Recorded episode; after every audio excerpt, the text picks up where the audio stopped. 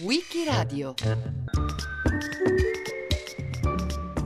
Lo squadrismo fascista raccontato da Emilio Gentile.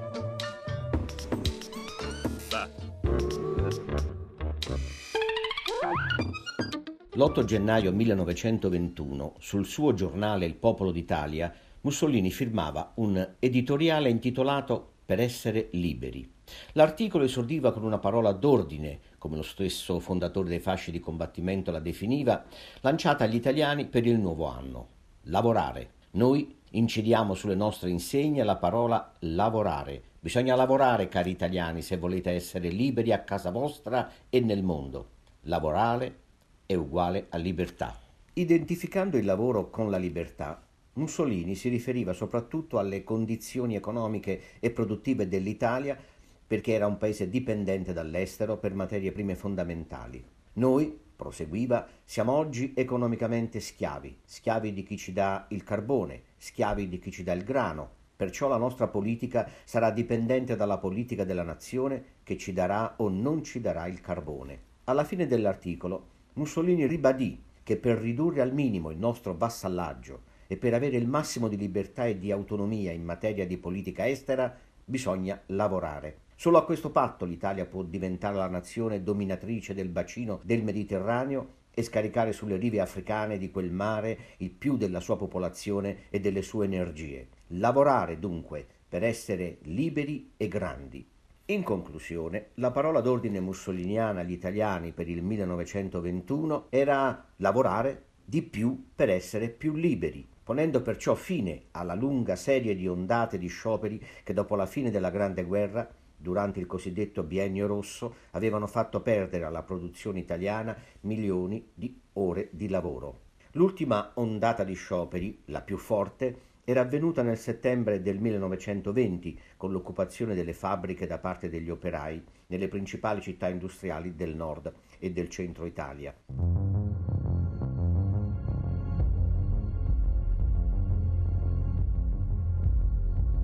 A maggio del millenovecentoventi, la Federazione Italiana degli Operai Metallurgici presenta agli industriali il cosiddetto Memoriale Buozzi, dal nome del suo segretario Bruno Buozzi, in cui si richiede una serie di miglioramenti normativi salariali.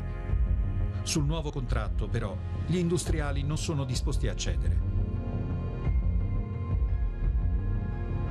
Alla fine di agosto, in seguito alla serrata di un'azienda milanese, la FIOM ordina l'occupazione delle fabbriche. La Confindustria risponde disponendo la chiusura degli stabilimenti di tutto il paese.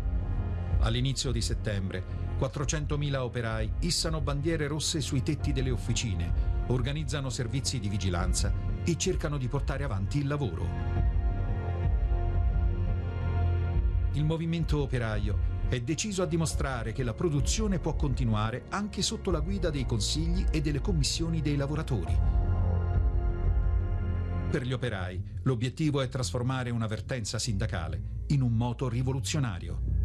L'esperimento dell'occupazione delle fabbriche avvenne meno di un anno dopo la trionfale vittoria elettorale del Partito Socialista nel novembre del millenovecentodiciannove. I socialisti erano diventati allora il primo partito in Parlamento e la loro vittoria fu considerata dalle masse un preludio alla rivoluzione proletaria in Italia, con la conquista violenta del potere seguendo il modello del bolscevismo russo. Invece, nel millenovecentodiciannove, il movimento dei fasci di combattimento, fondato da Mussolini a Milano il ventitré marzo millenovecentodiciannove, aveva subito una completa disfatta elettorale. Nel corso del millenovecentoventi era rimasto un gruppo alquanto esiguo in tutta la penisola, anche se fin dalla nascita i fascisti si erano fatti notare per la disponibilità a usare la violenza armata contro gli avversari politici, soprattutto i socialisti, che essi consideravano i nemici interni della nazione e contro i quali perciò ogni mezzo di sopraffazione era lecito. Ma ancora nell'autunno del millenovecentoventi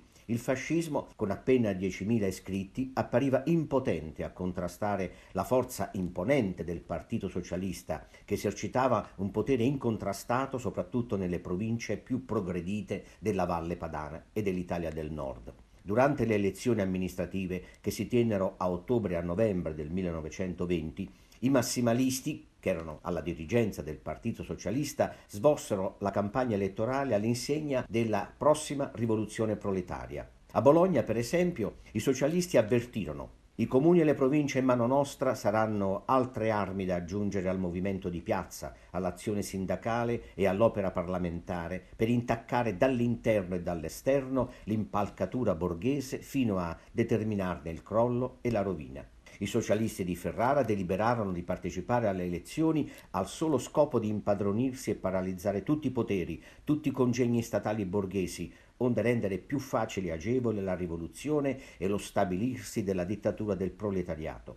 Noi assegneremo agli eletti il compito di svolgere un'azione antidemocratica per portare subito entro il comune la lotta di classe e creeremo anche milizie comunali e regionali a base proletaria, sviluppando e selezionando i corsi di milizia oggi esistenti e provvedendo al loro armamento. Infine, inizieremo un vasto movimento di folle per sostituire alle prefetture ed al Parlamento i comitati centrali dei comuni socialisti indipendenti. Anche il programma amministrativo dei socialisti mantovani prevedeva l'abbattimento dello Stato borghese. Il potere, la legge, il diritto sarà solo nostro potere, nostra legge, nostro diritto, contro quello di coloro che sono parassiti da che l'uomo si costituì in consorzio civile. Noi non vogliamo discutere con i nostri nemici, noi vogliamo abbatterli. Al momento dell'insediamento al potere, le maggioranze massimaliste ribadirono questi propositi rivoluzionari. Le aule dei consigli comunali e provinciali, proclamavano i dirigenti massimalisti, saranno come fortilizi del proletariato, conquistati per la sua difesa e per la sua rivoluzione. Gli eletti del proletariato vi rimarranno a compiervi i loro doveri, finché non udranno la voce del proletariato stesso, marciante al definitivo assalto delle ultime difese borghesi, chiamarli al proprio posto di battaglia. Quel giorno, nelle sale dei mille e mille comuni e dei vari consigli provinciali conquistati dal nostro partito, echeggerà come oggi un solo grido, che sarà grido di redenzione. Viva il comunismo!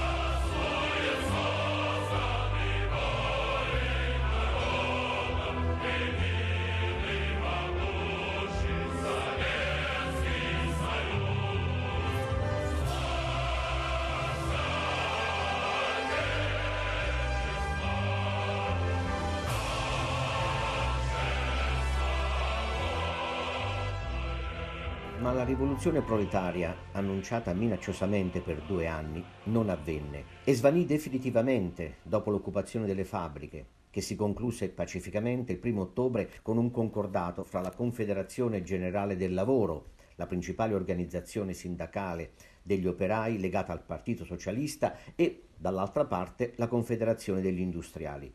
L'accordo era stato patrocinato dal presidente del Consiglio Giovanni Giolitti, che aveva rifiutato di far intervenire la forza pubblica per sgombrare le fabbriche, come chiedevano gli industriali. Tuttavia, la delusione dei rivoluzionari socialisti contrari all'accordo, due mesi dopo, portò ad una grave scissione nel Partito Socialista. Gennaio millenovecentoventuno. A Livorno si riunisce il diciassettesimo congresso del Partito Socialista. Il bilancio del socialismo è problematico. Dispone ancora di un largo seguito nel paese, ha centocinquantasei deputati e un forte sindacato, ma sconta ora, con una grave crisi interna, le scelte che hanno segnato la vita del partito. Un gruppo minoritario, la frazione comunista, giudica il partito incapace di suscitare la rivoluzione, diviso com'è tra massimalismo e riformismo. Si riconosce invece nell'esperienza rivoluzionaria sovietica, nella guida di Lenin, nell'internazionalismo socialista. La frazione comunista è nata dall'incontro tra il gruppo torinese dell'Ordine Nuovo, diretto da Antonio Gramsci, e quello napoletano fondato da Amadeo Bordiga, che dirige il giornale Il Soviet. La frazione comunista dovrà reagire con ogni risolutezza e con la più inesorabile intransigenza. Il Partito Comunista deve ormai sorgere, scrive Il Soviet il ventiquattro ottobre millenovecentoventi, e aggiunge: non si deve esitare a denunziare il vecchio partito e a costituire il nuovo organo, necessario, anzi indispensabile, per la rivoluzione proletaria. Il rifiuto dei socialisti massimalisti di espellere dal partito l'ala moderata, detta riformista, è l'ultimo atto che determina la scissione. Al congresso nazionale, tenuto a Livorno dal quindici al ventuno gennaio millenovecentoventuno, Nacque infatti il Partito Comunista d'Italia e questo avvenne proprio nel momento in cui il fascismo stava scatenando un'offensiva armata contro le organizzazioni proletarie. Infatti, mentre Mussolini esortava gli italiani a lavorare di più per essere più liberi, lo squadrismo fascista procedeva con la violenza a togliere la libertà ai lavoratori. A mano a mano che la situazione italiana si va deteriorando e il fascismo si caratterizza come forza organizzata in funzione antisocialista e antisindacale, Mussolini ottiene crescenti adesioni e favori da agrari e industriali e quindi dai ceti medi. È nella Valle del Po, infatti, che il fascismo infierisce attraverso una marea di spedizioni punitive, volte a rimettere in riga tutti coloro che non si sono ancora adeguati.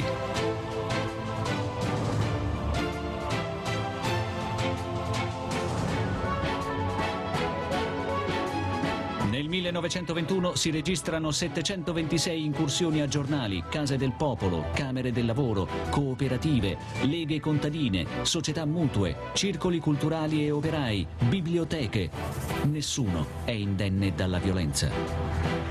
A farne le spese maggiormente sono socialisti e comunisti, ma anche cattolici. Il successo delle squadre è per Mussolini una sorpresa, egli lo sfrutterà il più possibile. In un suo discorso affermerà: la violenza non è per noi un sistema, né un estetismo, meno ancora uno sport. È una dura necessità alla quale ci sottoponiamo. La rapidità, l'intensità, la violenza dell'offensiva squadrista colsero di sorpresa non solo le vittime, ma anche le autorità governative e i tutori dell'ordine pubblico, mentre fu accolta favorevolmente dai ceti borghesi e dagli stessi partiti democratici contrari al socialismo, come il Partito Popolare, i quali all'inizio giustificarono la violenza squadrista come una legittima reazione alla prepotenza delle organizzazioni politiche, sindacali ed economiche del proletariato, specialmente nelle province della Valle Padana, dove i massimalisti effettivamente esercitavano un potere incontrastato su tutte le attività produttive. Questo potere era descritto qualche tempo dopo dallo stesso dirigente massimalista Giacinto Menotti Serrati. Scriveva Serrati: in particolare nelle province di Piacenza, Parma, Reggio, Modena, Bologna, Ferrara, Rovigo, il Partito Socialista aveva ben organizzato la popolazione contadina. Non c'era villaggio che non fosse sotto la sua influenza. In ogni comune si trovava un sindacato di contadini, una casa del popolo, una cooperativa e una cellula socialista. In questo modo i sindacati dei contadini diventarono padroni della situazione, posero ai proprietari terrieri condizioni di lavoro tali da privarli praticamente quasi del tutto del diritto di proprietà sulla loro terra. I proprietari che violavano queste condizioni erano sottoposti a multe molto pesanti a favore delle casse degli scioperanti e delle istituzioni del proletariato. In alcuni casi si arrivò al punto che furono prese in pegno le stesse proprietà, ma gli attivisti rivoluzionari, proseguiva Serrati, invece di attirarsi le simpatie o almeno assicurarsi la neutralità della popolazione contadina, dei piccoli affittuari o dei piccoli proprietari, li irritarono con le loro azioni e suscitarono la loro ostilità. Così nella provincia di Ferrara la lotta contro i ceti medi era particolarmente tenace e spietata. Guarda come trotta su e giù il signor Giovanni. Guarda Pasetti, lavora da seduto, poverino. E quello lì è Campanini, l'avvocato. E quella signorina con le trecce è sua figlia. Tutti i crumiri? Eh no, tutti i padroni. Come sono ridicoli! Zan, zan, zan, zan. Oh, oh, oh, oh. Olmo! Vecchi, vecchi! Sarà questo il socialismo, eh? I ricchi tutti lì a sudare. E noi poveri qui sotto un albero, a pancia per aria. È troppo bello per durare. Eh, tu sì che sei fortunato dal colmo. Perché? Perché? Io ci ho messo settantatré anni per veder lavorare un padrone.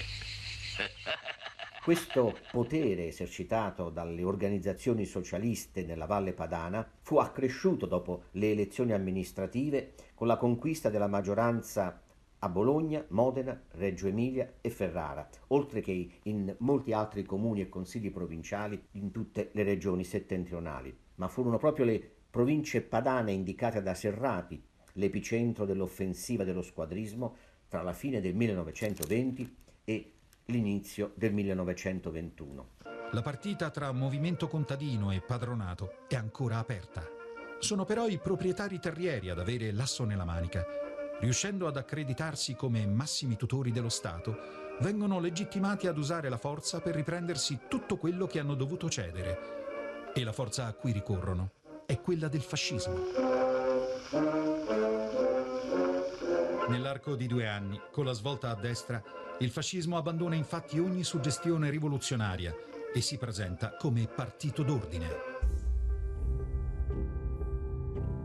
Dalla fine del millenovecentoventi, a cominciare dalla Valle Padana, le squadre d'azione mussoliniane diventano il braccio armato della borghesia agraria e lanciano l'offensiva contro il movimento contadino. Ne fanno parte ex combattenti, professionisti delusi, studenti ribelli, reclutati sulla base di un unico criterio, la propensione alla violenza e all'illegalità. Infatti, dopo la fine dell'occupazione delle fabbriche, il fascismo decise di assumere il ruolo di guida nella reazione borghese contro le organizzazioni del proletariato e incitò apertamente alla guerra civile. Fin dal sedici ottobre millenovecentoventi, l'organo ufficiale del movimento fascista, che non era il Popolo d'Italia ma il Fascio, titolava tutta la prima pagina con queste parole: se la guerra civile ha da essere, ebbene sia. Questo articolo commentava la distruzione della sede del giornale comunista di Trieste da parte dello squadrismo locale con piena approvazione.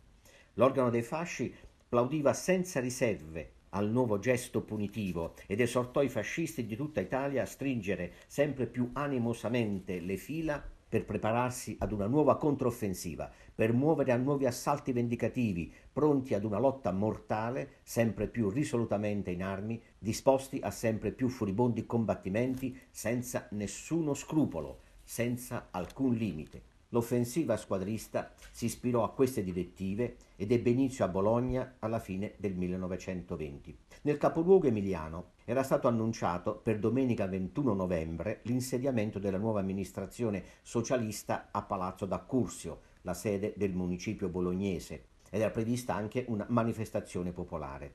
Il giorno prima i fascisti bolognesi avevano però deciso di impedire la manifestazione e due giorni prima diffusero un manifesto, che pure era stato vietato dalla questura, in cui lanciavano una sorta di dichiarazione di guerra contro i socialisti. I fascisti infatti annunciavano che avrebbero impedito ai massimalisti di issare il loro cencio rosso sul palazzo comunale. Noi, proseguiva il manifesto, non tollereremo mai questo insulto, insulto per ogni cittadino italiano e per la patria nostra, che di Lenin e di bolscevismo non vuole saperne. Domenica le donne e tutti coloro che amano la pace e la tranquillità restino a casa e, se vogliono meritare della patria, espongano dalle loro finestre il tricolore italico. Per le strade di Bologna domenica debbono trovarsi solo fascisti e bolscevichi. Sarà la prova, la grande prova in nome d'Italia. I fascisti avevano distribuito dei manifestini nei quali si poteva leggere che non avrebbero mai permesso che i socialisti rimanessero a Palazzo d'Accursio e che avrebbero ricorso alla violenza. Invitavano in quei manifestini le donne e i bambini di non andare in piazza perché quella sarebbe stata una giornata di sangue. Mentre il corteo della manifestazione arrivava da via Indipendenza, i fascisti cominciarono a provocare. Nel pomeriggio del ventuno novembre, a Palazzo d'Accursio, che era vigilato dalla forza pubblica all'esterno e da guardie rosse all'interno, avvenne l'insediamento della nuova amministrazione. Non ci furono incidenti, nonostante l'aula fosse molto affollata e da una parte e dall'altra, dalla maggioranza e dalla minoranza, ci furono appelli pacificatori. Ma quando il nuovo sindaco si affacciò al balcone del Palazzo Comunale, salutato da una folla acclamante che sventolava bandiere rosse, i fascisti e nazionalisti armati fecero irruzione, superando lo sbarramento della forza pubblica. Furono sparati alcuni colpi di rivoltella, forse dai fascisti, forse dalle guardie rosse, ma seguì immediatamente uno scontro a fuoco fra carabinieri, guardie regie, fascisti e socialisti. Dalle finestre del palazzo furono gettate alcune bombe, ci furono dieci morti, tutti socialisti, e oltre cinquanta feriti fra la folla. All'interno del palazzo persone rimaste sconosciute spararono contro i consiglieri della minoranza e uccisero l'avvocato Giulio Giordani, consigliere nazionalista, reduce e mutilato di guerra, mentre altri due consiglieri furono feriti. Due giorni dopo il consiglio comunale fu sciolto e l'amministrazione fu affidata ad un commissario prefettizio. La violenza squadrista aveva così avuto la sua vittoria. Giordani fu subito celebrato dai fascisti come un martire della nazione, una vittima del bolscevismo. Sul suo giornale Mussolini scrisse: «Il sangue del povero Giordani non può e non deve rimanere invendicato. Il nostro Giordani è caduto sulle trincee della guerra civile. La realtà è questa. Il Partito Socialista è un esercito russo accampato in Italia. Contro questo esercito straniero i fascisti hanno intrapreso la guerriglia e la conducono in maniera eccezionalmente seria». E la guerriglia fascista effettivamente cominciò ad imperversare subito dopo la strage di Palazzo d'Accursio.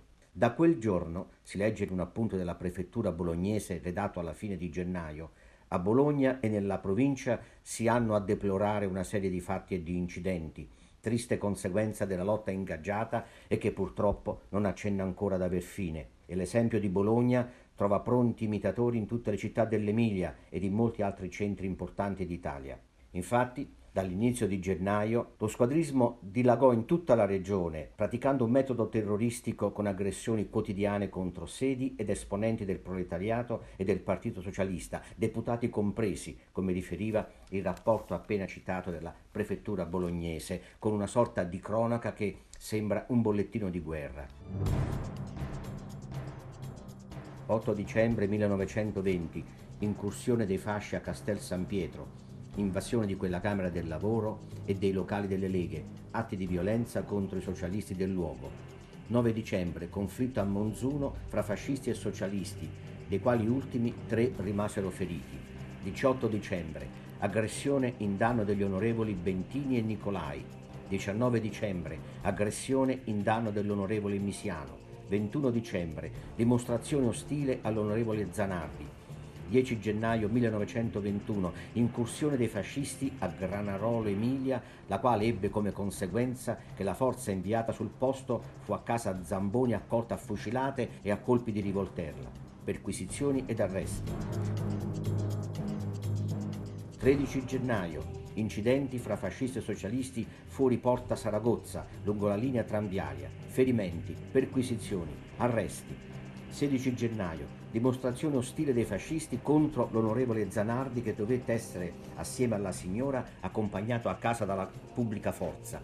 diciassette gennaio, manifestazione ostile all'onorevole Bucco, che accompagnato dalla forza dovette essere condotto per protezione in questura. ventiquattro gennaio, a seguito delle notizie dell'uccisione avvenuta a Modena di due fascisti bolognesi che prendevano parte al corteo funebre dello studente fascista Ruini, i fascisti bolognesi si riuniscono ed assieme a molti cittadini, nonostante le misure di protezione adottate dalle autorità, riescono a raggiungere la Camera del Lavoro, la devastano e la incendiano. In questo modo l'offensiva squadrista proseguì con violenza intensificata nei mesi successivi, senza mai incontrare alcuna resistenza da parte delle organizzazioni proletarie né da parte della forza pubblica. La scissione del Partito Socialista e la nascita del Partito Comunista divisero le forze del proletariato in due partiti rivoluzionari che erano fra di loro ferocemente antagonisti, e intanto lo squadrismo fascista si irrobustiva con l'arruolamento di nuovi militanti e proseguiva la sua impetuosa ascesa con il consenso della borghesia e dei ceti medi. Sei mesi dopo l'appello di Mussolini agli italiani «bisogna lavorare per essere liberi», gran parte della vasta organizzazione dei lavoratori, costruita in tre decenni di lotte, era stata investita dalla ondata violenta dello squadrismo e molti dirigenti, molti militanti e persino i parlamentari socialisti non erano più liberi di esercitare la loro attività senza cadere sotto i colpi della violenza fascista. Nel giugno del millenovecentoventuno l'ispettore generale della pubblica sicurezza Giacomo Vigliani, che era contrario ai fascisti, fece un realistico rapporto sulla forza e l'espansione del fascismo nei primi sei mesi del millenovecentoventuno. Se il Comitato Centrale, si legge nel rapporto, che è promotore e propulsore del movimento, risiede a Milano, la vera culla del fascismo fu l'Emilia, che era stata teatro delle più aspre lotte economiche. Bologna, Ferrara, Modena e Reggio furono le province più travagliate dalle agitazioni fasciste. Poi